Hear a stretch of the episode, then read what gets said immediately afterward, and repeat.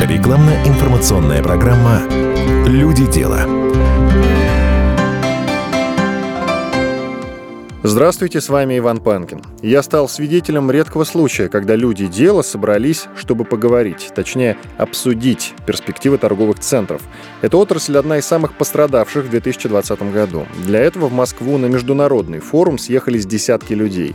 На этом мероприятии под названием «Конгресс управляющих будущее торговых центров» в основном собрались только те, для кого торговый центр – это дело жизни и второй дом. Вопрос, как изменилось потребительское поведение и какую роль в этом играют торговые центры после 2020 года, я задал Дмитрию Москаленко, президенту Российского совета торговых центров, первому заместителю генерального директора корпорации АНД.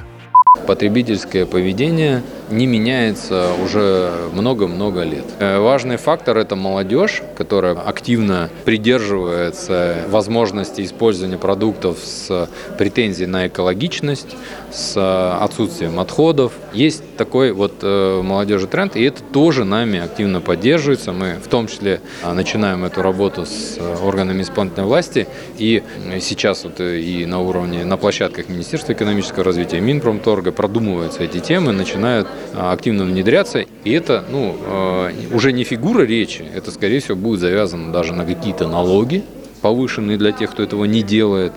Форум «Конгресс управляющих будущее торговых центров» — это еще один редкий случай, когда конкуренты становятся компаньонами, потому что тяжелые времена требуют новых подходов. Преодолеть трудности в таком случае можно только совместными усилиями, потому что от этого зависит общее дело. Ведь в конечном итоге делается все это для удобства людей.